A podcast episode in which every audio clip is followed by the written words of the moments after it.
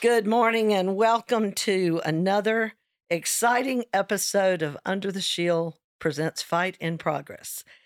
And you're going to recognize a voice, some of you, because we actually are bringing back for today the former co host, the original former co host. Ace is in studio with us. Hello, today. friends. It's been a while. It has Telling you, like what eight, nine months now, ten months. at least oh yeah, at least that. because Chris has been gone a year the end of this month. Yeah.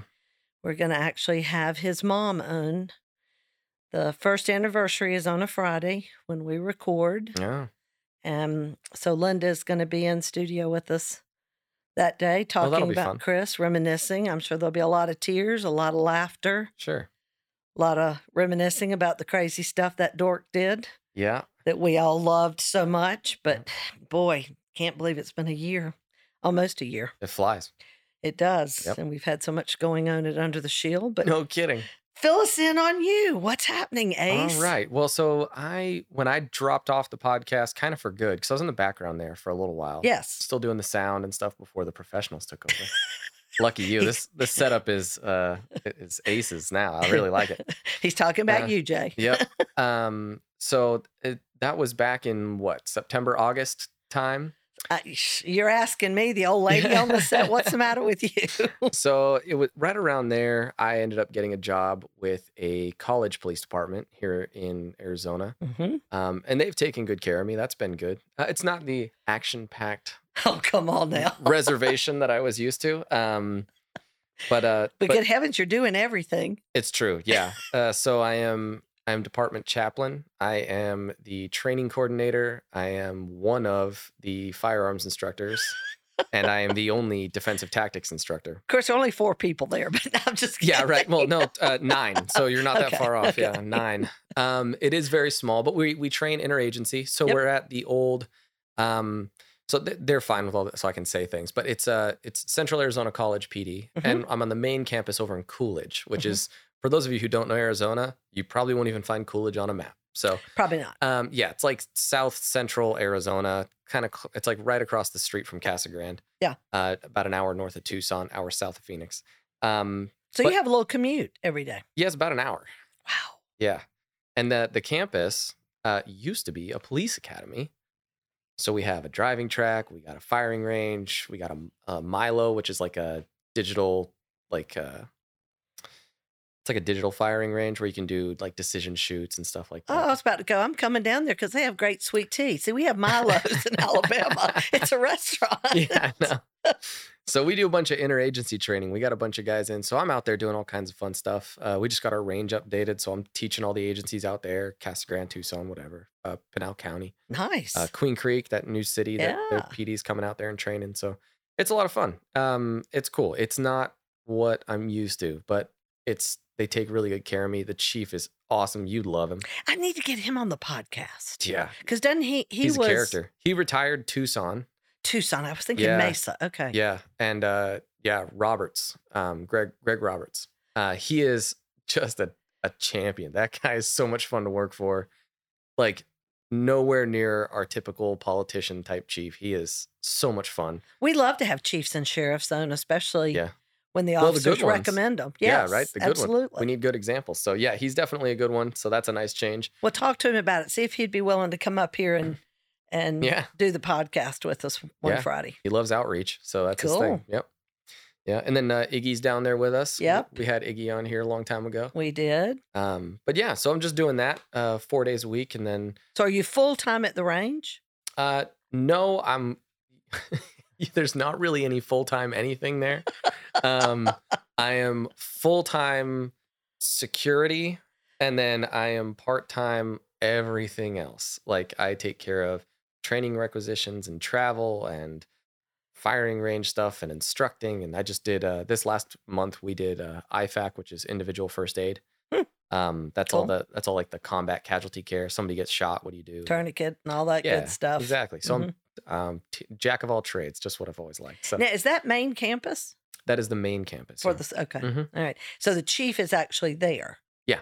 So Mhm. you're around him a good bit then. Yeah, yeah, yeah. Uh, and, probably and, two or three times a week. and he still likes you. He just seems to. Wow. Yeah, we need him on the podcast. Yeah, right? Yeah. I need to pick his brain. Yeah, yeah. If he can manage me, then he's an all right guy. That's it. Yeah, I scared the last one too good. So, and he barely even saw me. Yeah, you know. Moving on. good times. yes. Yeah, so it's been good. And uh so we talked, you and I, Mhm. um, because I still come see you. Yes. It is as hard as I'm trying, I'm still not perfect. No, So- he'll ha- he has to get the red man stick every now and then. Yeah. Um, so we were talking about the podcast what a month ago, Mhm. and with the new um the new gig is a chaplain, right? Because that's new to me. Yeah. I've never been a chaplain before. But I've been teaching in church for 10 years. I don't know if we ever talked about this on the podcast before, but I don't think so. yeah, so I I'm I'm a member of the LDS church. Mhm. I'm, I'm a Mormon, for those of you who don't know what LDS yeah, that's means. not a rarity out here. Let Yeah. me just say. there's there's a lot of us out here, but if to just cut to the quick of it, basically we're Christians with a lot more rules. yes, um, yes. Yeah, like uh, so I've been teaching um since about 2011. And what age do you teach? Uh, now I teach the adults. That's a good plan. Yeah, yeah. but uh, I started out teaching youth, and it went all the way from 11 year olds uh, all the way through to about 15, 16 year olds, um, and then they put me with the adults. And then uh, I've been there pretty much ever since, and I've just always been teaching, and I love it. And then when we were talking uh, with this whole chaplain stuff going on, I was like, we should do a discussion on faith in law enforcement because I feel like um, we tend to need it. Sure. I think everybody needs it, but I mean, of course, the chaplain would say that. sure. Um, but I, it, but for real, like, so for those of you who know maybe Jordan Peterson Mhm. or um, uh, Bishop Robert Barron, he's a really good one. Sure. Um, there's, I've been just diving into some of this material lately, and I'm falling in love all over again with theology and. Uh oh. Now we're in trouble. oh yeah. This might be a three week episode. no, I just I I it it occurred to me that like so when I lost my job with Salt River, Mhm. um, that was tough, man, because like all at the same time, right? So that happened in a matter of three months. That whole breakdown. I had the appeal process, which literally like bookended Chris. yes. Right? First first day of the appeal, Chris dies that night. Second Yes. day of the appeal, right? So that was a rough couple of days. And then we get the appeal, and Mhm. then they say, nah, it's okay. Like, we don't care. Right. So, like, everything's falling apart around me. I'm falling to pieces. Sure. My marriage wasn't perfect at the time, mostly my fault. No. Um, and, uh, Nobody's gonna buy that. Sorry. So, like, and and here's the th- like big surprise, guys. You guys all know the punchline to this joke. Uh, What I found out was I not enough God, right? I was focusing on the wrong things. And let me kind of make my point concise here, so you guys don't run away from the God talk. right.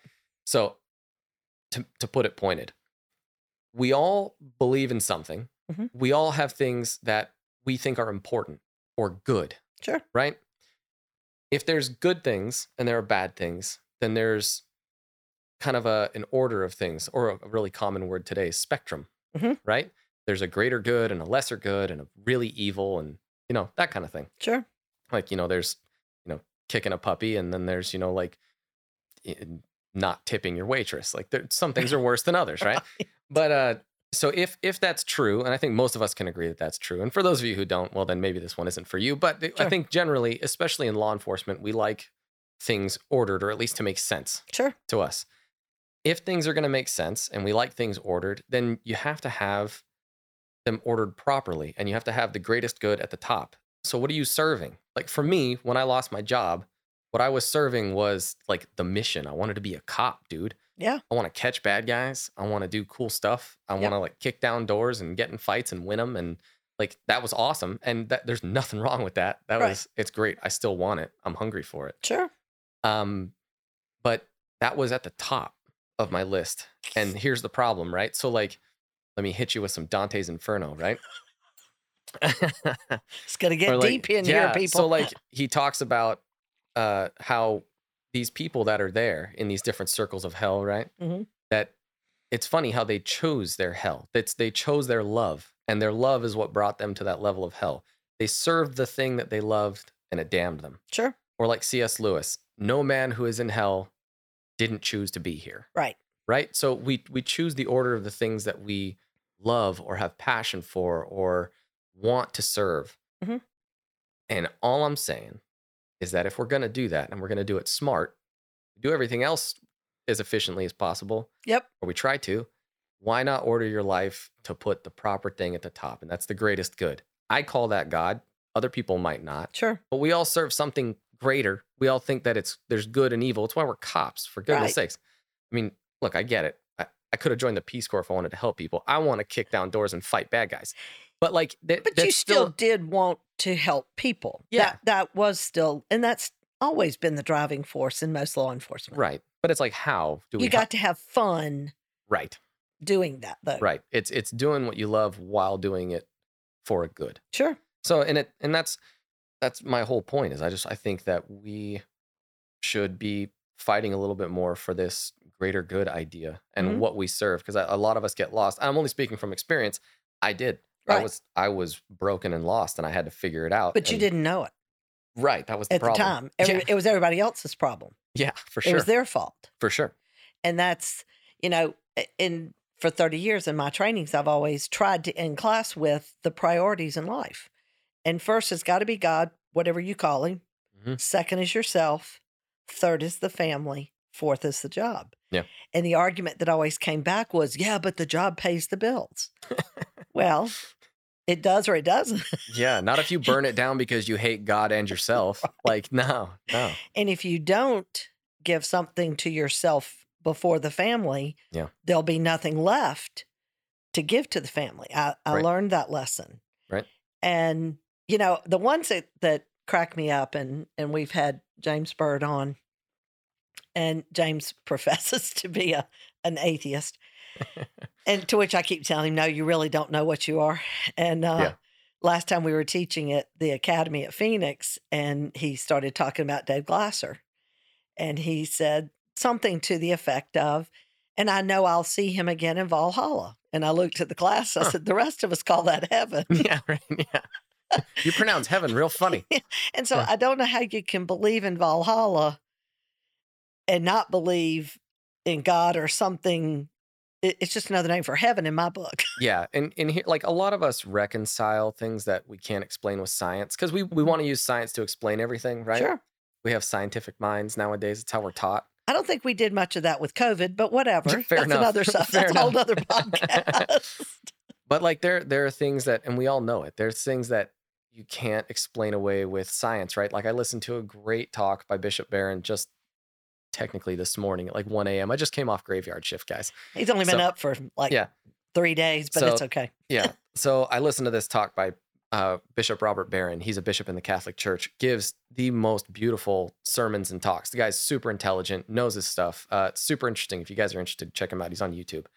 Um, but he was talking about how like the relationship between science and religion, right? How it doesn't always make sense, but we we try to explain things in a scientific way, and that's not what religion's for. That's not what that that's not what that serves, right? Right. Like he he gives a really good example of how a scientist, uh, somebody who can break down chemicals and compounds, right? He can go to the the Sistine Chapel, Cistern, Sistine Chapel, Sistine. and he can pull the paint off the ceiling and tell you what it's made of and what How old it is? how old it is and where it came from. But there's nothing in that book of science that can explain to you why it's so beautiful. Right. What what does that mean? Like there's something else there, right? There's things that that that's what beauty was meant to represent in like those old in the chapels and that kind of thing was to represent the greatest good. So I'm uh always amazed how they can tell you how old it is. It says somebody validating that for us. Somebody going, yeah, you're spot on. I was there. something to do with like electrons or something. Yeah. Yeah. Yeah. So it's I, I just I, I know how important it's been for me and it's completely changed my life. And here's here's why, guys. Like I'm not just like preaching to you. Like I'm not passing around the basket, okay? Yeah. Like for me, diving back into this, there's nothing that so I've noticed this, right? So even starting with the college PD, hmm it's very easy for me to sit in my nice, comfy office with literally no calls for service. Sure. That's right, guys. I'm earning the same retirement as you. And like it's easy for me to sit in that office and get zero calls for service in an entire 40 hour week Mhm. and, you know, like watch YouTube and send emails and just kind of hang out like one of those office pogues. This is explaining a lot now. Yeah. I- I Oh, for sure. It's and and here's the thing. I can sit there and get paid and get taken care of and have a great chief and I still sit there and go, I want more. Mhm. Right? I want more. I want to go chase more bad guys. I'll go work for county or I'll go like and you get antsy and you want more. Sure. Right? And I've done that my entire life. Mhm. Everything that comes in front of me, I've wanted just what's the next step? I want more. I want more. The one thing that is ever satisfied has been seeking out like I'll just call it what it is. It, the wisdom of God, right? Mhm. Seeking those like eternal truths, looking at doctrine, learning like what was he what did he mean when he was teaching this lesson? What what did Christ do when he was doing this? Like what was the point of this story? Sure. looking at those things, I've never like I've never looked at those and been disappointed with what I had and mm-hmm. been like, ugh, I, I want more than that. Right. I definitely want more, but it's a totally different vibe. It's more like, this is beautiful. How can I never stop feeling this way? Sure. I want to keep learning. right? Sure. And that's I've never felt that way about anything else. But here's what's funny. And I learned this almost 10 years ago in June. You can be so busy trying to run your world and fix the stuff you break and all of that. And God's going to slow you down and make you sit quietly and listen. My lesson was when he moved me from everything I'd ever known all the way across country to Arizona, where I knew no one talk about having opportunities for silence and didn't even know where to go, much less get out and run errands and do stuff.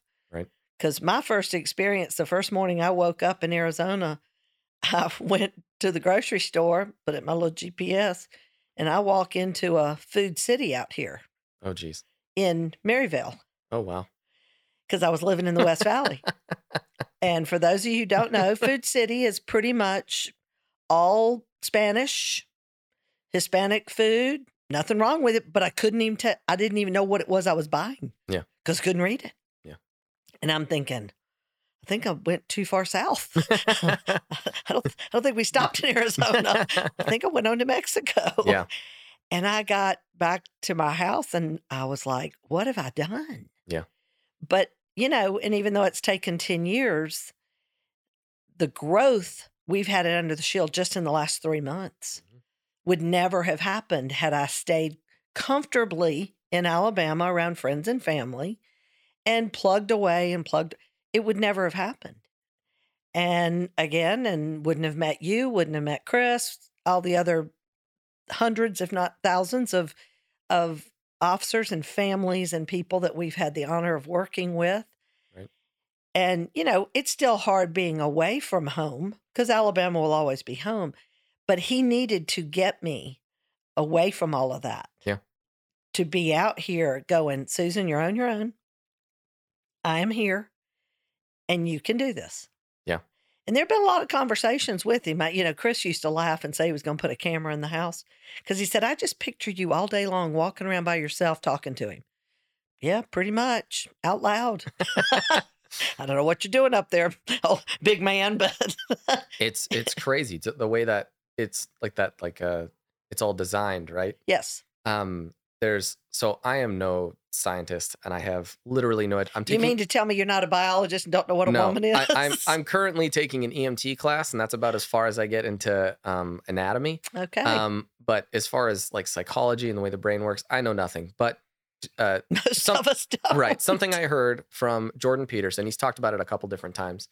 He talks about um, this cool phenomenon, how there's uh, parts of your brain and parts of like your synapse and all kinds of stuff Yep. that that go completely unactivated until you do things you've never done before. Mhm. So experiencing the new literally bring like expanding yourself into the unknown Sure. taking on risk and doing these things and challenging yourself right the trials and Mhm. tribulations of life as we love to use Sure. um, that literally makes you grow.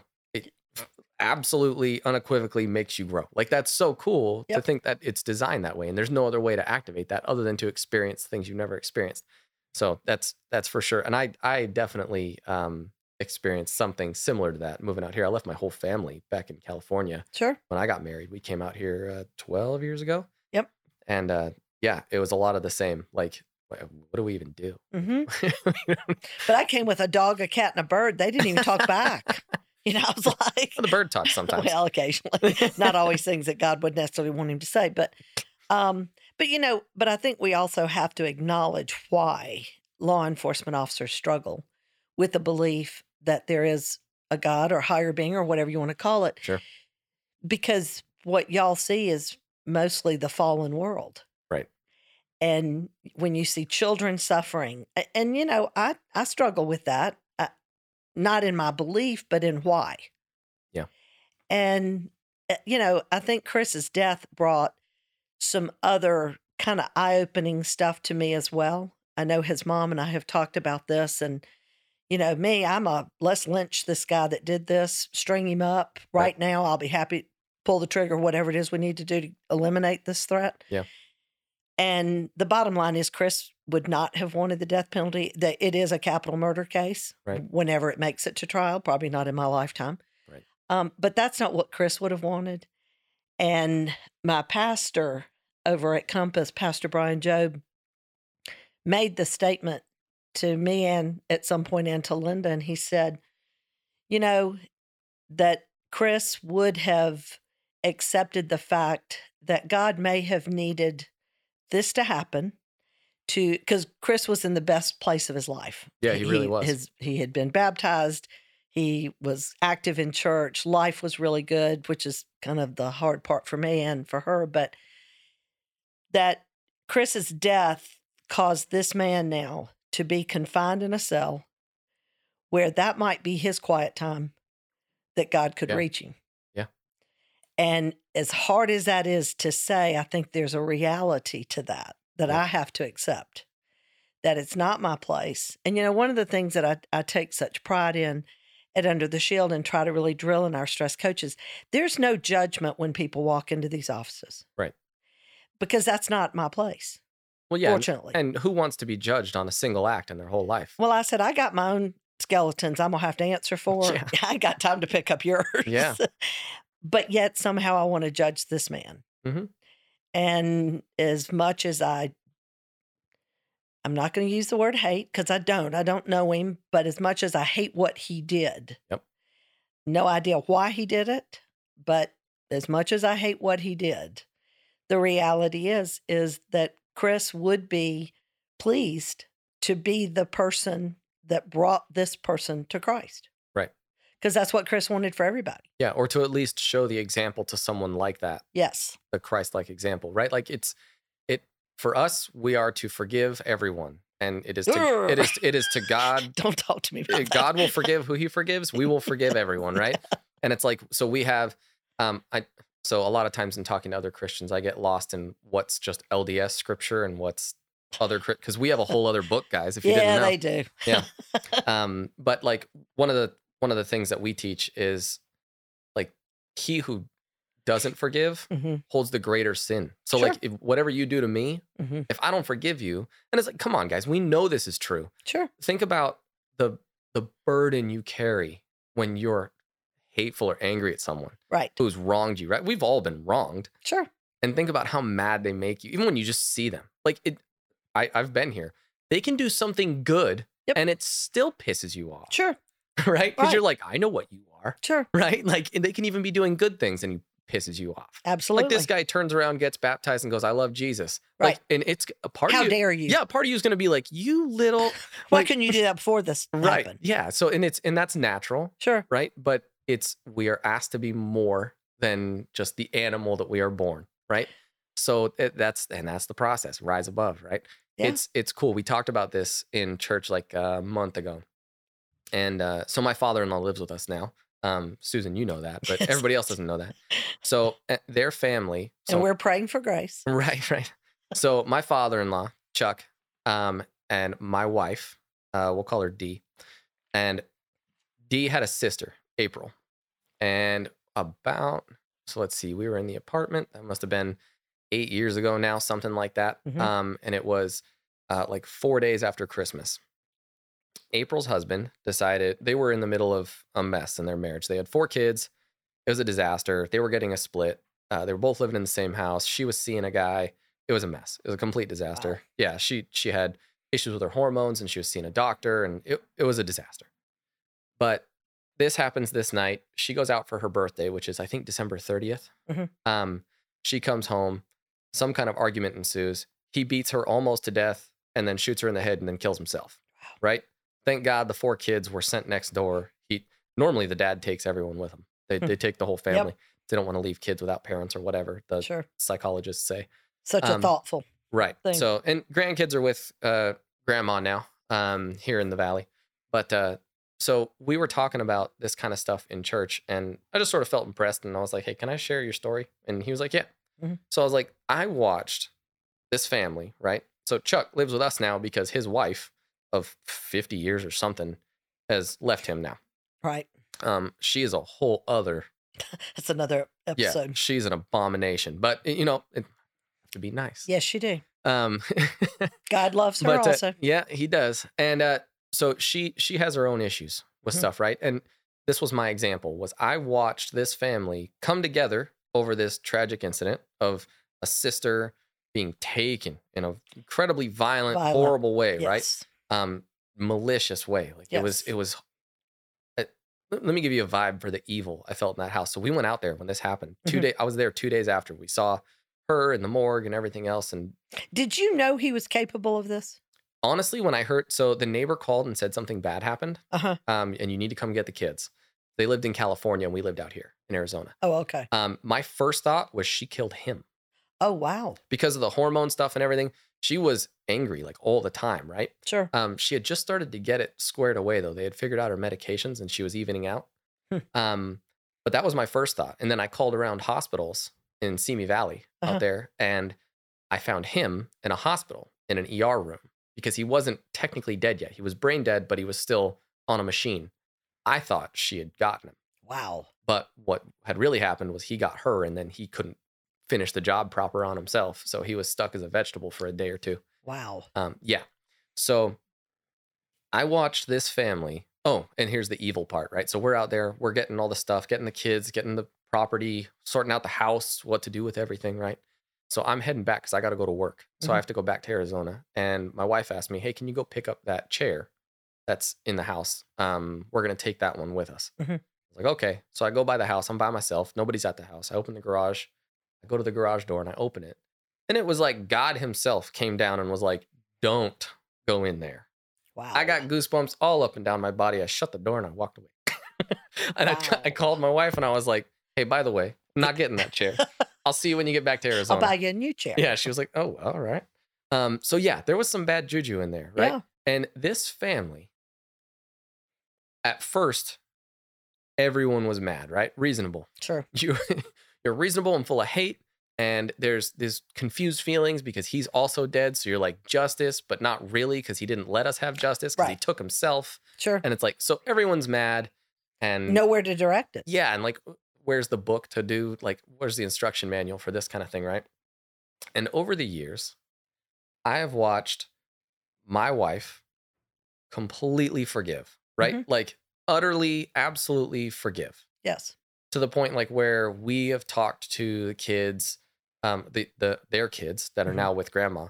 We've talked to them about Jason, the husband, and with kind words to say, right? Because he was not all bad. Sure. Yeah, he did a horrific thing Sure. um, one with uh, it maybe a conversation for another time that whether or not you think it we are all capable of Absolutely. so, Hit the like- right button and the right time. And yeah we, we all have the evil in us man you bet. like so don't don't fool yourself um but like she came to that realization and we were able to make much more beautiful relationships with those kids right and the mom grandma um who has the kids was from what i could tell completely unwilling or unable given her circumstance Mhm. to forgive and go there right now, is she Mormon also? Yeah. Okay.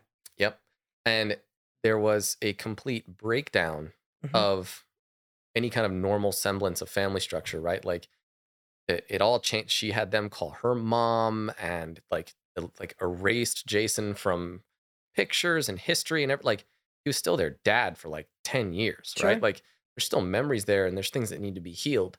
Um, but I watched it just sit like a venom Mhm. in that family and dig a hole right? And then things are completely fractured now. Like, Sure. You know, um, Well, and that's that's the whole thing. And and I get. I mean, I I don't know. Heaven forbid something ever happened to my kids. right. It's the most unnatural thing in the world. You you don't have children and go, gosh, wonder if I need to start a burial fund Yeah. to bury them. Yeah. You know, I, I remember the realization of coming home after William Marshall joined the Marine Corps and went through all of his boot camp and everything at Parris Island and then he was being deployed and I remember walking in and laid out on the counter was his will and power of attorney and stuff before deployment.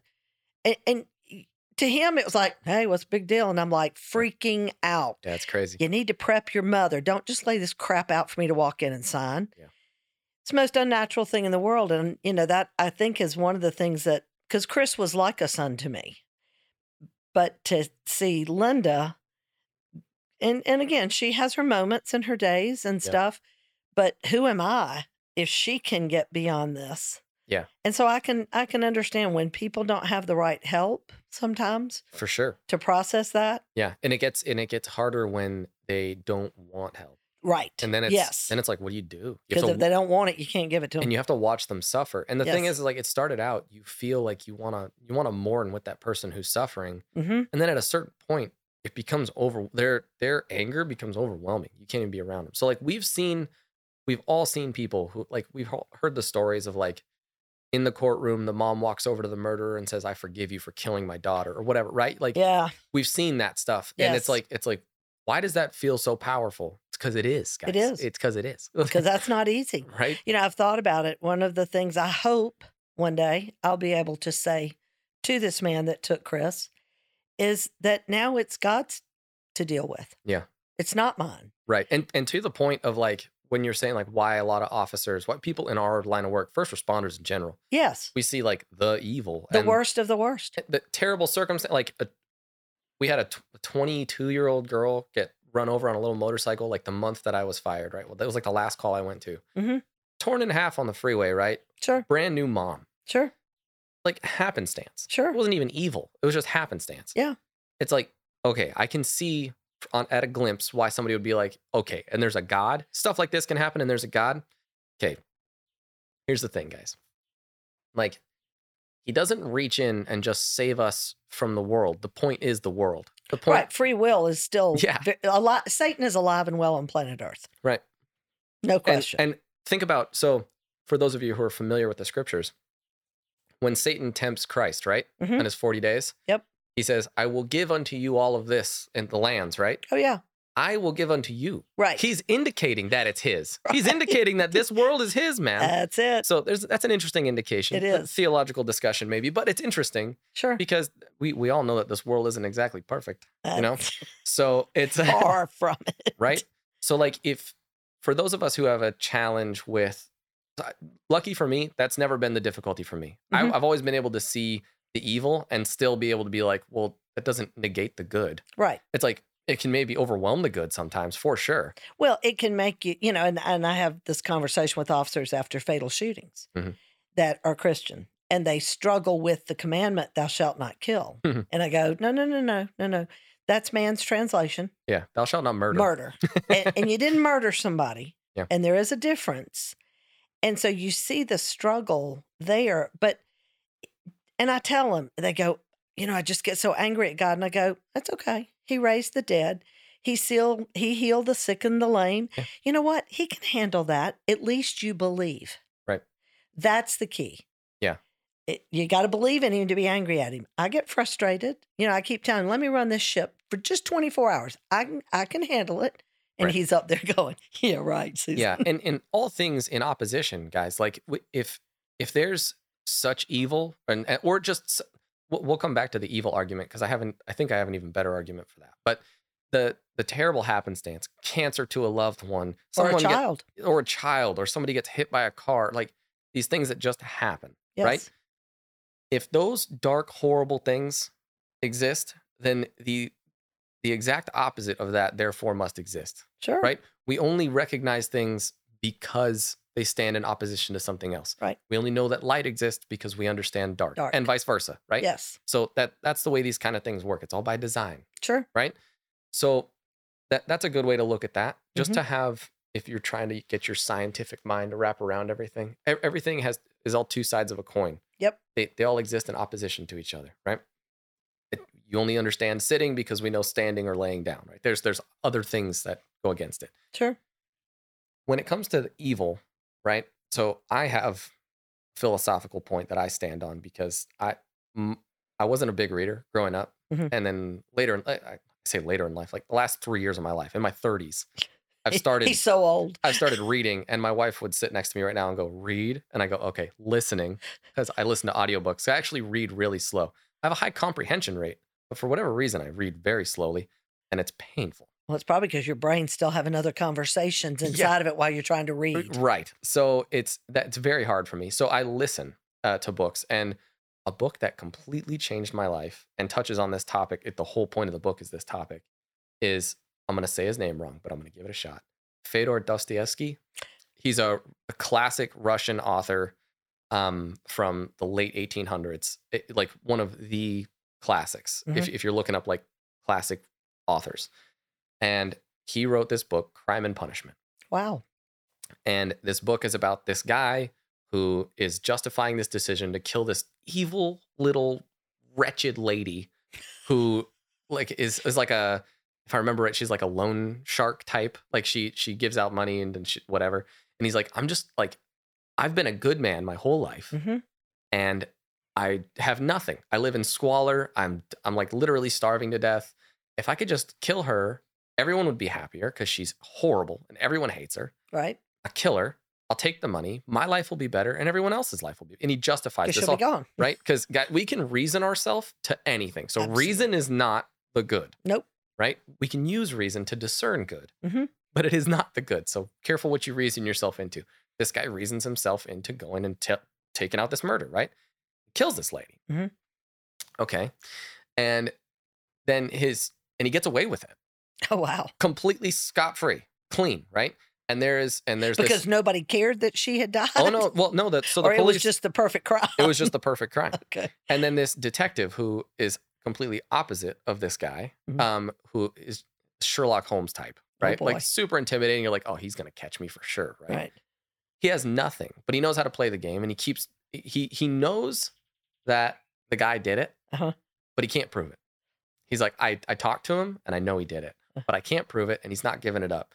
And the main character drives himself insane over this, right? So he ends up falling in love with this girl and he tells her like I can't do it. And he goes and turns himself in for this murder that he got away with. They dropped the case and everything. See, women will do it to you every time. right, right. And he drops the case and he goes and he serves his time. And after he serves his time, the girl that he fell in love with meets him outside and they live happily ever after, right? But like the the way that this whole thing is written, I absolutely leave the book with the idea that no one gets away with anything. Right. So You may on this earth. it, right. And that's so and that's that's the perspective I'm trying to give you guys. Is like we we are so short-sighted. Mhm. Like yeah, okay, maybe the justice system will fail. Like I mean, guys, we're all in the same profession. Let's be honest with each other. It'll probably fail to a degree, perfect, Yes. right? It'll fail to some degree. Um, it's because it's run by men who are also imperfect, and by men I mean men and women. Don't get your panties in a bunch. Yeah, you heard me. Um, so like it's it's gonna fall apart because it's run by us, and we're screwed up Sure. right? Which one of us is perfect? None. So, and then we run the system, so it's broken too. Um, but this idea of like eternal justice, right? Mhm. And it, and like for those of you wondering what I'm talking about, like so within Scripture, let's talk about God and Christ, right? Mhm. Justice has to outweigh mercy. That is a comforting thought to me. Yes. Although mercy is kind of a nice thing since I'm broken sure. but justice has to outweigh mercy. So let's just stay with the same thing. These people do evil. Justice has to be paid. It Mhm. ha- like some level of justice has to be done. They have to make right what was made wrong. Right? It's in some way, and now that's paid for by the atonement and by the sacrifice of Christ, right? Because the perfect man came and died a willing death to save us all from our own sin, right?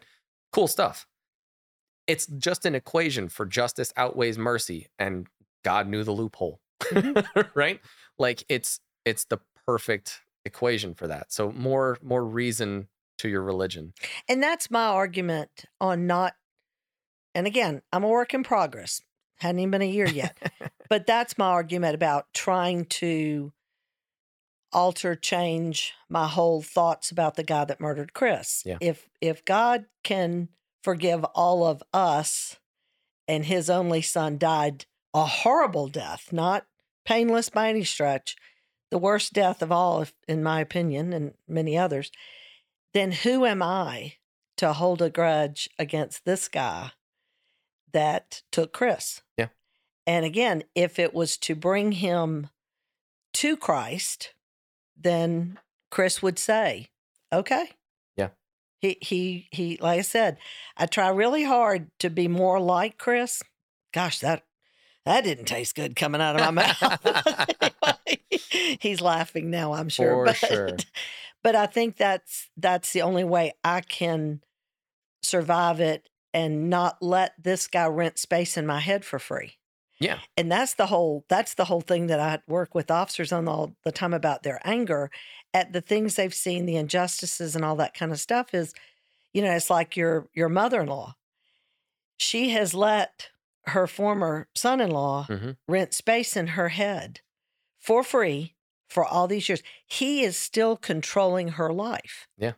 And I can't remember if you ever sat in one of the trainings where I taught where I showed the Charlie Plumb video. No. And Charlie Plumb is this amazing naval aviator. He was a prisoner of war in Vietnam, held captive 2,103 days, six years, Jeez. in an eight by eight cell, tortured brutally, starved, beaten, eh, you name it. Everything that could be done was done. And he talks about after he gets home and his wife has divorced him because she thinks he's dead and she runs off with another man. And Yeah. and he talks about he's driving down the road and you can tell how old the video is because he talks about um, driving the speed limit right on the double nickel. Remember when 55 was the speed limit? Yep. And he says, This guy flies around me, cuts me off. He says, I hit my horn, I shake my fist, and all day long I'm stirring up all these cholesterols, fixing to have a good old heart attack. And this guy just rides right on down the road. Yeah. he goes, Doesn't even know my name, mm-hmm. but I'm giving him control of my life. And that's that's the part I think that I hurt for law enforcement officers that because of the way we train y'all, we train you to be problem solvers. And when bad things happen to good people that probably happened before you even get the call, There's no solving that. that you can't prevent, Yeah. y'all feel responsible. And that stuff eats away at you. You know, it's not the shooting, it's the who got hurt before you got there to handle the problem. Right. And that's the stuff that's ri- running around in your heads. That's the garbage in the garbage can we talk about. Yeah, I mean it's it's one thing to have a debriefing on like, hey, you could have cleared that room better. Right. You went in a little slow, or your partner was, you know, he was exposed when you didn't take the corner right. Right. Right. It's one thing to have that kind of debriefing. Sure. It's another thing to say, hey, you know, like when when Townsend got run over. Like, Yes. So uh, the only two cops that I've ever been friends with that died both got run over. So Wow. like, I'm I'm bad luck. Don't be my friend, guys. Um. so like, yeah, No wonder he's not on the Little- podcast yeah, anymore. a little little dark humor for you. Um, but like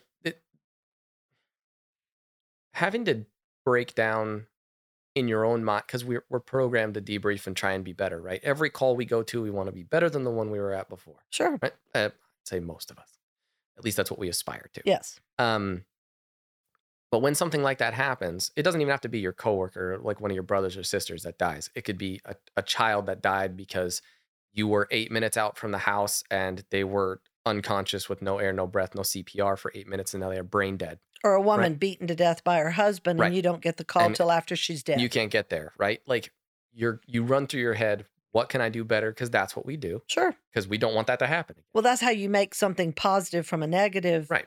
Is to not let it happen again. Yeah, and when you keep searching in the dark and you're not finding anything, that that can kind of fester, Sure. right?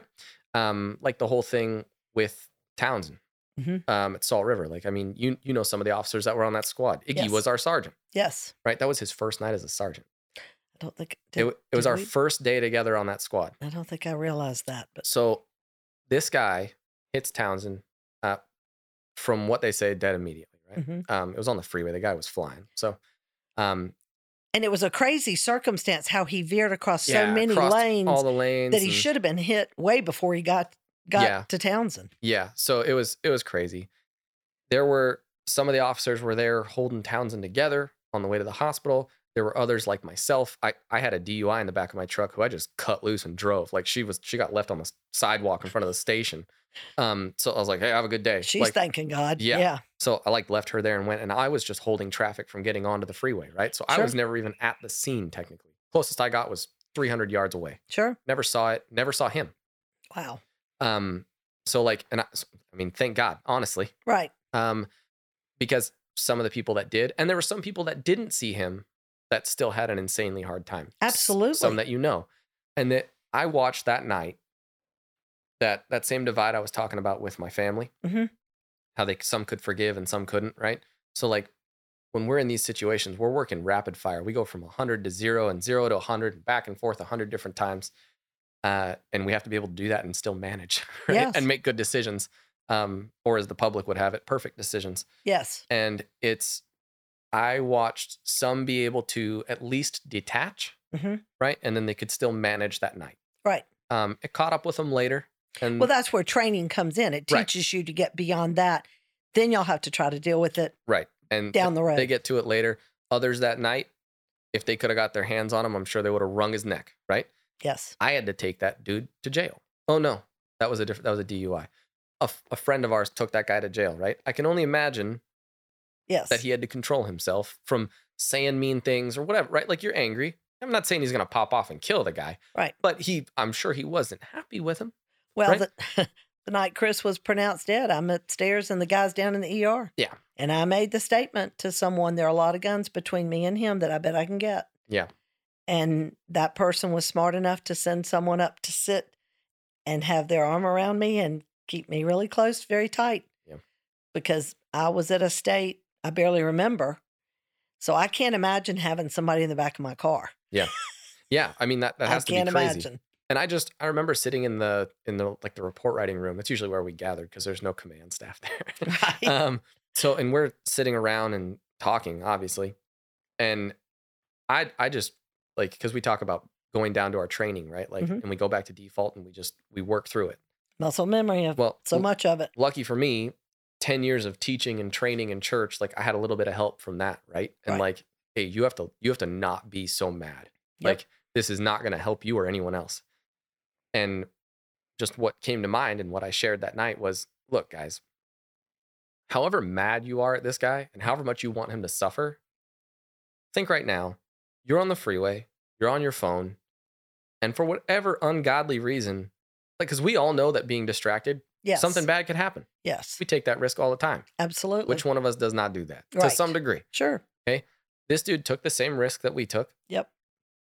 and it went absolutely 180 on him right like Sure. the absolute worst circumstance other than maybe hitting like a bunch of kids right. like Yeah. He had no intent, right like the guy that killed Chris. So- Absolutely. right so think about the, how this dude is torturing himself Exactly. this guy has a family Yes. he just killed another man who has a family Yes. who has a one year old baby Yes. like do you do you think that he's just like There's nothing we can do worse to him. daisies yeah there's no amount of hate or torture you could give him Sure. that he's not giving himself Sure. and this guy has to live with it for the rest of his life Yep. if he lives long enough to not take his own life and like wh- whatever else right so the whole idea of being able to free yourself and free that person a little bit Mhm. like there's there's beauty in that like there's at least for me right Sure. and i still know people that would probably be mad at this guy Right. right and and that's that's between them that guy and god like Absolutely. you you do what you got to do but from what i've learned at least for me and what seems to make sense for other people is to free each other of that man like Yes. I don't i don't ever have to see this guy in person and say i forgive you like i don't have to do that that's i don't feel the urge to do that Right. but i'm also not mad at him Mhm. like i miss my friend Right. but at the same time it's like what, what but what can i what does that do Right. like it's great like the thing that really the thing that released me what because you talked about it with um chris's mom hmm those who are left behind Yes. and do the suffering Yes. that was what was hard for me was watching townsend's wife come to the hospital and you know i've never heard anybody cry like that Absolutely. she saw her husband in pieces you know what i mean almost Sure. and to to hear somebody cry like i i feel like part of her pain came down the hallway and touched me, Of course. right? And I had Well, because it could be your family. right. I hadn't ever cried that hard. hmm And I was like, I didn't lose my my wife. You know what I mean? Like, what am I bawling about? You know, I didn't have to hold him together on the freeway. I didn't have to bring him to the I didn't even see him. Right. Why am I crying? And it it it was I was properly sad until uh the funeral. Lucky for me, they put me on the rifle team on the Mhm. funeral. So I was able to be part of it. Yep. Something special about that. I don't know. If you have the There is. chance, if you're in the service and you have the chance to do that, do that. There was something special about almost like serving him in honor. Sure. Um, Well, just like when I did the eulogy yeah. for Chris. Right. Right. As hard as it was, it was an honor to do that. Right. You feel like you're you're doing him one last service. Yes. And then and also serving those who are mourning him. You know what I mean? Um, it was that that really helped. And then what totally got me over the hill Mhm. was we went and did this like uh, charity run for her and the family, Mhm. her and her son. And uh, we were at the department and we're doing this run. It's like a fundraiser. And she is there, right? Mhm. And she's like smiling and she like looks like she's getting back to like being alive again Right. because the last time I saw her, she was absolutely destroyed and at the funeral. Right? How Like, long after his death was this? Two months. Okay. Yeah. Um, and I went up to her and I like said, "Hey, you know, it's really good to see that you're doing better because that was healing me." She and this is what she said to me. She looks me in the eye. She goes, "Can I give you a hug?" And I was like, she's gonna help and I was you. like, "Yes, please." she could see it on me, man. She could see it on me. And I remember when I don't remember how long it was. I think it was a, a year, maybe, Uh-huh. or maybe a little more than that, where she started dating a guy, Mhm. nice guy who she's now married to. They have they have kids, right? And I remember some of the same officers on my squad who have challenges with this situation, Sure. right? And look, hear me out, guys. I am not passing judgment. I I was blessed to have an ice cold heart. I seriously, I didn't like when April died Mhm. when she was killed. I didn't cry. I was there. Like I walked in with with my wife, saw the body. I brought her back. I was just Mr. Support guy. yes. But like I have been given a gift of staying distant. Like I do not empathize well. So like I don't know sociopathic tendencies or something. Oh boy, here but it comes. Uh, yeah, whatever it is. the but- truth is coming out. But I've been blessed with that. So I have an easier time. So don't get me wrong. I'm not judging. I come from a different place. But I watched certain officers still haunted by that anger Yes. now transfer that anger to her for moving on when they had not moved on yet. Right? Like these officers are still mad about Townsend dying. Right. And now they're mad that his wife isn't still sad like they are. Right.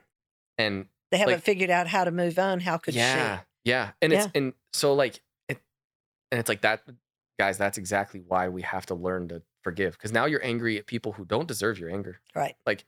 And that's I mean, that's what's happening in our family. You Well, but what I think you have to look at it too that families are given a great deal of support Mhm. in a line of duty death. They're, the resources come out of the woodwork up through the floorboards, everything. yeah, for sure. Cops does an amazing job of that stuff. But what's really been there for the officers who are greatly impacted differently, but greatly impacted and aren't given what they necessarily need or won't take what's available to help them heal. Yeah. And so they do get stuck. And then they can't imagine how did the family move on when again Right. there's incredible resources. Well, and it's like we were saying, it's like it, it's hard to help somebody who doesn't want help. Right. And I say hard, it's kind of impossible. or doesn't think they need the help because they're justified, like you were talking about earlier. We can justify anything. Yep. I we can justify being angry and burning the building down. You know, I I laughed when I moved in this house and told the homeowner, I said, you know, if I ever find scorpions, I'm just gonna burn your house down. and I can justify that. Yep. Yep. But you know, we have to stop and realize sometimes there comes a point and and I've watched officers make that shift in the office, especially when I talk about um, renting space in your head. Or I remember, and again, Bird and I talk about this in our training, so I'm not breaking any confidences here. But I remember James Bird, Dave Glasser's one of his best friends Mhm. when he was killed at Phoenix. And Bird called me one day and was feeling guilty. And I said, okay, uh, feel guilty. Um, but in order to feel guilty, you have to take some responsibility off the POS that actually shot and killed Dave. Oh yeah. How much responsibility you want to take from? You want to take 30 because everything's only 100%. Right. You want 30% and he only gets 70? or you want 20 and he gets 80? Eh, Tell me what the breakdown is here. Right. And he goes, I don't want to take anything off that POS. I said, okay then. Right. And he said it was like a light bulb moment. Yeah. That the reality came that if he was going to take some responsibility here, it took it off the actual person who did commit this crime. Right. And sometimes that's kind of how you have to get to officers because y'all are problem solvers. And that's how we train you. But if we don't teach you you're not going to solve everybody's problem, then you start wanting to take responsibility and feel guilty. Well, yeah, and you're trying to. I, don't want to. I don't want to speak for other people. Uh, For me, I, when I do that kind of thing, Mhm. I'm trying to satisfy justice Yes. through my own means or whatever. Right? Like I feel like it's not satisfied. I need to balance the scale. How do I do that? By punishing this person by being mad at them and letting them know I'm mad. Right? Or punish yourself. But yeah, or yourself if you think that you're the one, right? If you feel guilty. But back to like the theme of what we're talking about. Mhm. That's not clinically. I'm not clinic. I, I don't know that kind of stuff, but that's a disorder. And, Yes. I'll- and that what I mean is you your the things that you are serving and paying attention to and putting your effort into and your love and your passion into are out of their proper order Yes. justice is not yours to serve. Right. It is God's to serve or the greatest goods, right? Like if that's karma for you, then it's karma, Sure. right? Because listen, you don't have you don't have the power to do this all. No. And the sooner you kind of relinquish some of your own personal responsibility for the entire world's like disaster, Sure. The better off you'll be. Now, I understand taking responsibility for that which you can, right? I'm all about Jocko extreme ownership. Like, let's do it Sure. but there's a certain point where you also have to understand that you're not in control of everything. Right. Um, so just know how to balance that, or at least start to try to balance that, because a lot of us are out of balance and don't notice it Yeah. because we're out there kicking ass and taking names. Well, and again, this is, uh, you know, part of. I have people ask me all the time. I actually had a chief here ask me after Chris's death. He goes, "I don't know how you do what you do," and I kind of laughed and said, "Chris and I would call it a God thing," because I have come to the realization I'm not in control. Right. I'm really not, and all I can do is what I can do. And probably one of the first, the the place that had the most impact to me of all because the first five years I was going to save everybody in law enforcement, and I hit a brick wall. you know, when I realized, yeah, you ain't all that, Susan, um, was going up to New York post 9 11 yeah. and seeing the cross that was made and and the iron workers measured it and said it was completely impossible for a human to have made that cross as perfect as it was and what a lot of people don't know and there's a picture here in the office there were like 21 or 22 other perfect crosses laying around the one that was standing i mean it literally was standing and that's the one they moved to every time we went down into the pit you had to go past that cross Jeez. and it just reminded me every time i went in there and came out god god is still on the throne. And he's still there in this horrific situation and we as mere mortals and human beings can only do what we can to make life better for others Yeah. and that was a big lesson to me especially from 9-11 Yeah.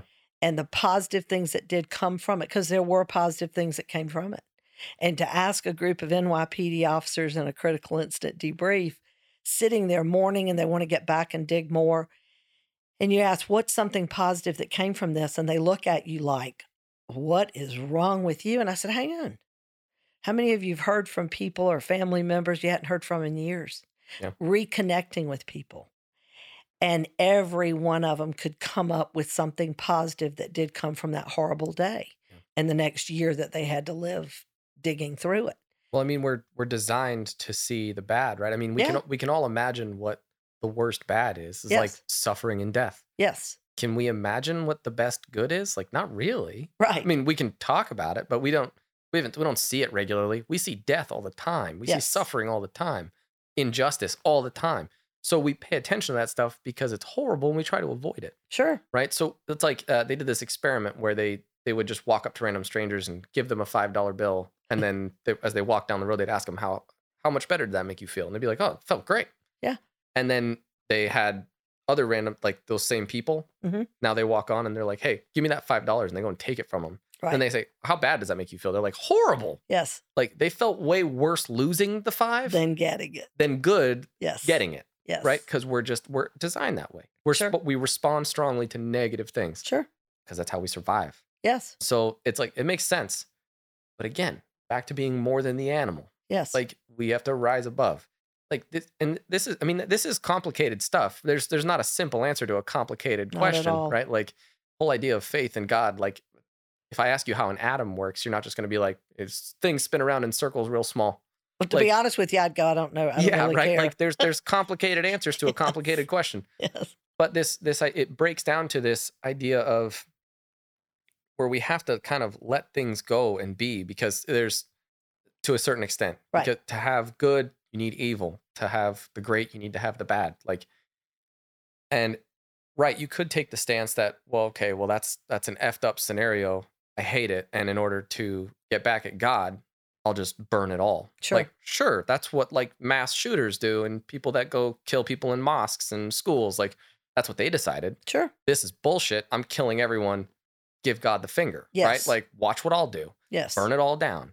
Like, sure, you could take that stance, but I think we all agree that that's a little ridiculous. And you'll pay a price for it. Right. You're just a, you know, you're a toddler having a temper tantrum with an AR. Yes. Like, okay, like go ahead, but I don't know what good that's going to do you. Like, don't, at least me, man, like, don't believe for a second that you're not going to answer for that at some point. Right. Like, you may take your own life. I, like I said, that book changed my, nobody gets away with anything. That's right. So, if that's the case, and if at one end it's turned into a petulant child with a gun giving the finger to God, or the opposite, right? What's the opposite? Well, that's the person who goes, okay, there are things out of my control. Yes. There has to be good so that there can be evil, and vice versa. I have to take the good with the bad. And I'll do the best to my ability, recognizing your abilities. Right. And then what what can you do? It's Yes. the same thing I tell my kids when they come crying like, "Oh, my brother did this and did that." Look, man, can you control your brother? No, dad. What can you control? Myself, dad. Yep. That's right. So do the thing that you can do. Yep. If you can walk away or if you can make it better, then do those things. If you can't, then you got to find a solution that that involves you not being there or something, right? Like Sure. do the good that you can do Yes. if you're not going to burn it all down, then try and do some good and balance out some of the evil. Like, I don't know what to tell you. So it's like, that's your choice, man. Well, And- and, stop looking to fix everybody. You know, again, I end our trainings with, you know, your your goal is to reach retirement. I get that. I. Every day you go to work, your goal is to go home and reach retirement. But your objective should be to help one person in this career. And every one of you, because if you don't set that, then you set yourself for failure because it means you have to save everybody. Right. But when you say one, and again, if y'all haven't watched the movie um, Pay It Forward, it no wait, what yeah, is that the name of it? Jack Nicholson? where I think it's called Pay It Forward. And it, it talks about you help one and they help five and Oh, those yeah. five help however Um, many. And uh Yeah, Quaid.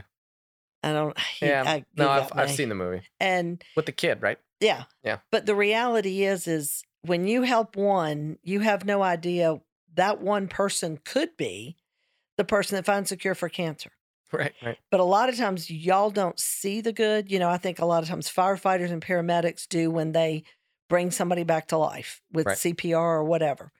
Um, but I think a lot of times law enforcement doesn't ever see the outcome of the good that they've done. Right. So it feels like you never have anything good happen. yeah. But set set the goal. uh, Your objective is one person. Everybody in the in law enforcement listening to this, or any of the first responders, you've far exceeded your objective. Yeah. every one of you. And it's it's like I tell some of the guys that I talk to about this kind of thing where they get they get frustrated on like what's their purpose? Right. Because we're we do a lot of this community policing stuff now. This is that's hot all over the country, all over the world. Sure. they want to have good public relations. So we're out there kissing babies, shaking hands, all that kind of stuff. And they get frustrated because one, that's not what they thought they'd be doing. They Right. thought they'd be dealing with the scum of the earth and they wanted to stand up to the evil, right? Like, yeah, Mhm. that is. And what I try to tell them, at least my perspective, and I know not everybody agrees as usual, but uh, I really feel like it's not, and it's it's not a beautiful place to stand. It's kind of a thankless job in a lot of ways. We're we're not meant to be the good guys. This is just how I put it. We're not meant to be the good guys. We're meant to be the bad guys to the bad guys. I show up to take away your nana when Mhm. she's beating on grandpa yes. right? Like that doesn't make me a good guy. Like everyone's mad at me when I go and do that. Right. The kids are mad, grandpa's mad, he's telling me to stop, he regrets calling the police. All this like right? Everyone's mad. Sure. But in the end, I'm doing what's for the best Yes. and what society has deemed necessary, sure. right? That um, executive branch. I do what society has deemed necessary through law, right?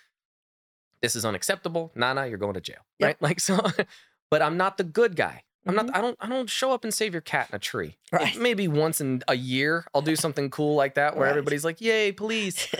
but generally, I'm the guy that shows up, pisses everyone off, breaks things, Yep. and takes someone away that you love. Yep. It's like we have to like that doesn't sound glorious. You have to find the good in that.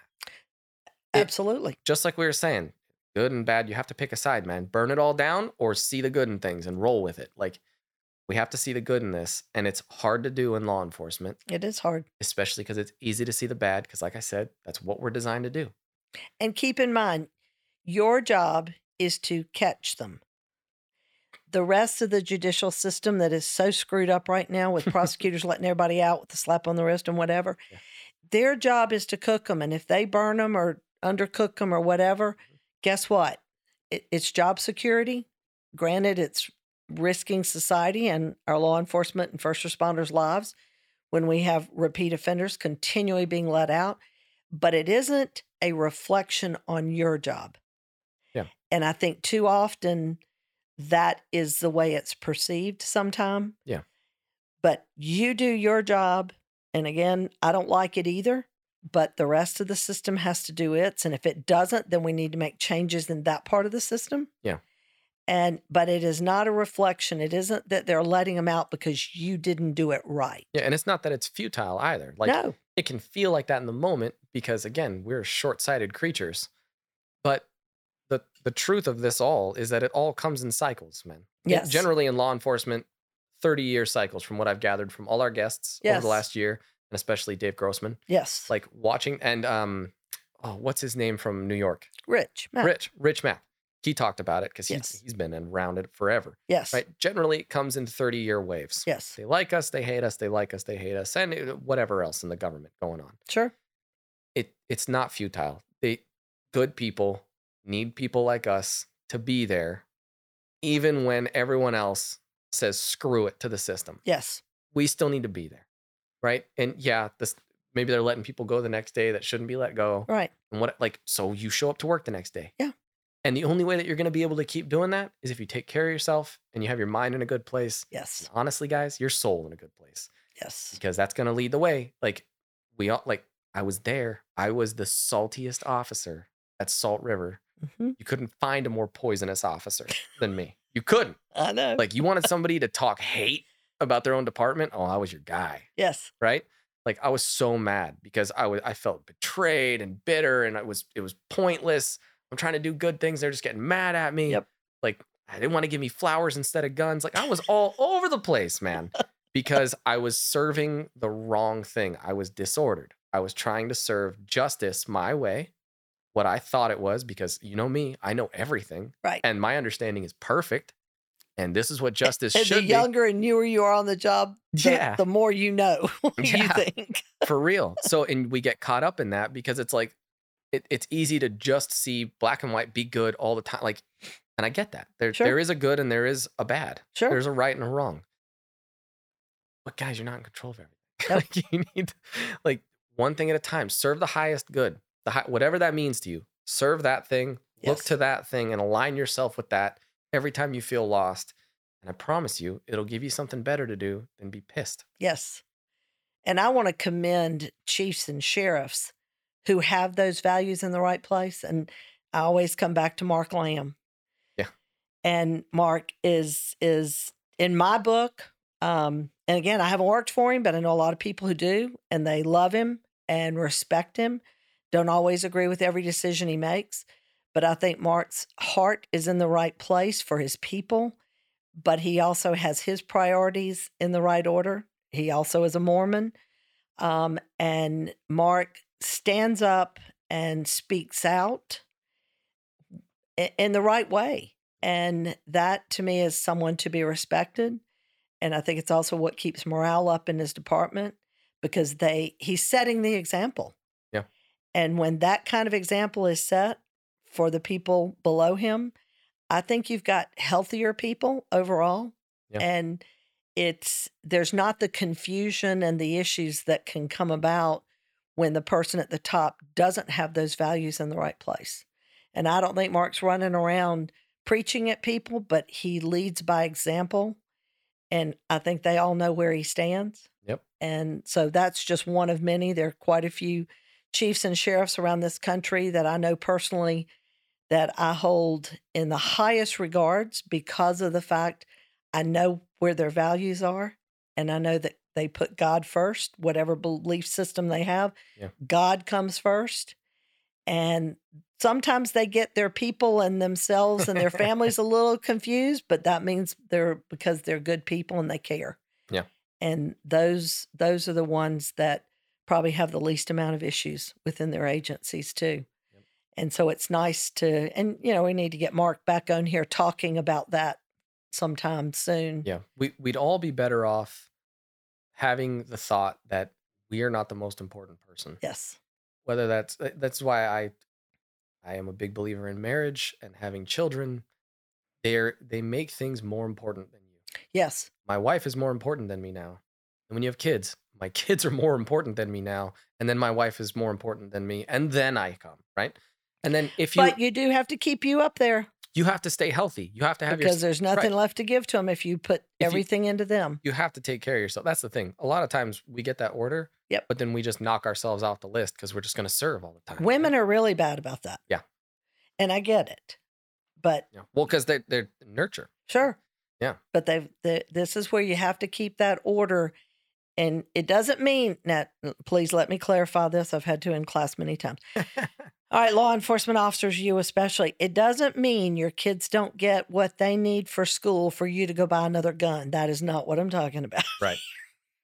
I'm just talking about you have to be healthy and happy in your own right, or there won't be anything left to give to them because you'll burn out. And again, this is the voice of experience. I got to that place and literally was ready to close the doors.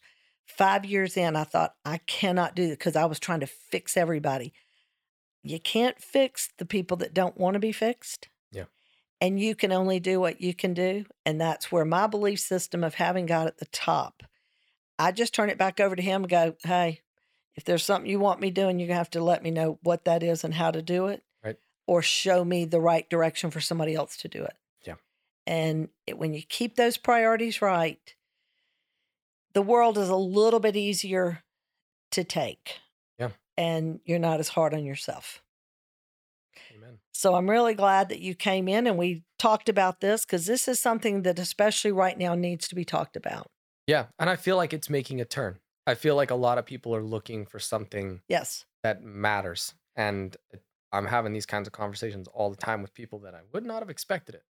Yep. Um, and it's it's beautiful. We all, we all could do better. Yes. So it's it's a great conversation to have when people are actively seeking out like, hey, what can what can I do right. to be more? Like, Yes.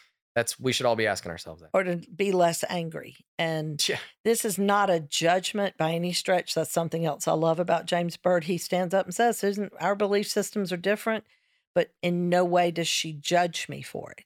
I just laugh and tell him, that's all right. I'm praying over you. Don't worry about it. Bless your heart. covered, Yes. And uh, so it, it in no way is about judgment. I have atheists in here and agnostics in here all the time. And Yeah. again, it's um it- it's all of us working together to make the world a better place and do what we can do. And when we can't, we got to have a place to turn it over to. And so I hope you will come back again at some point that you're not going to wait nine months or however long it's been to make your presence known here. We'll get you back in the, and it's actually, uh, I probably shouldn't say it online, but uh, Tom doesn't know yet because Tom's been on vacation. TomTheBomb.com. Lucky Been on guy. vacation three weeks.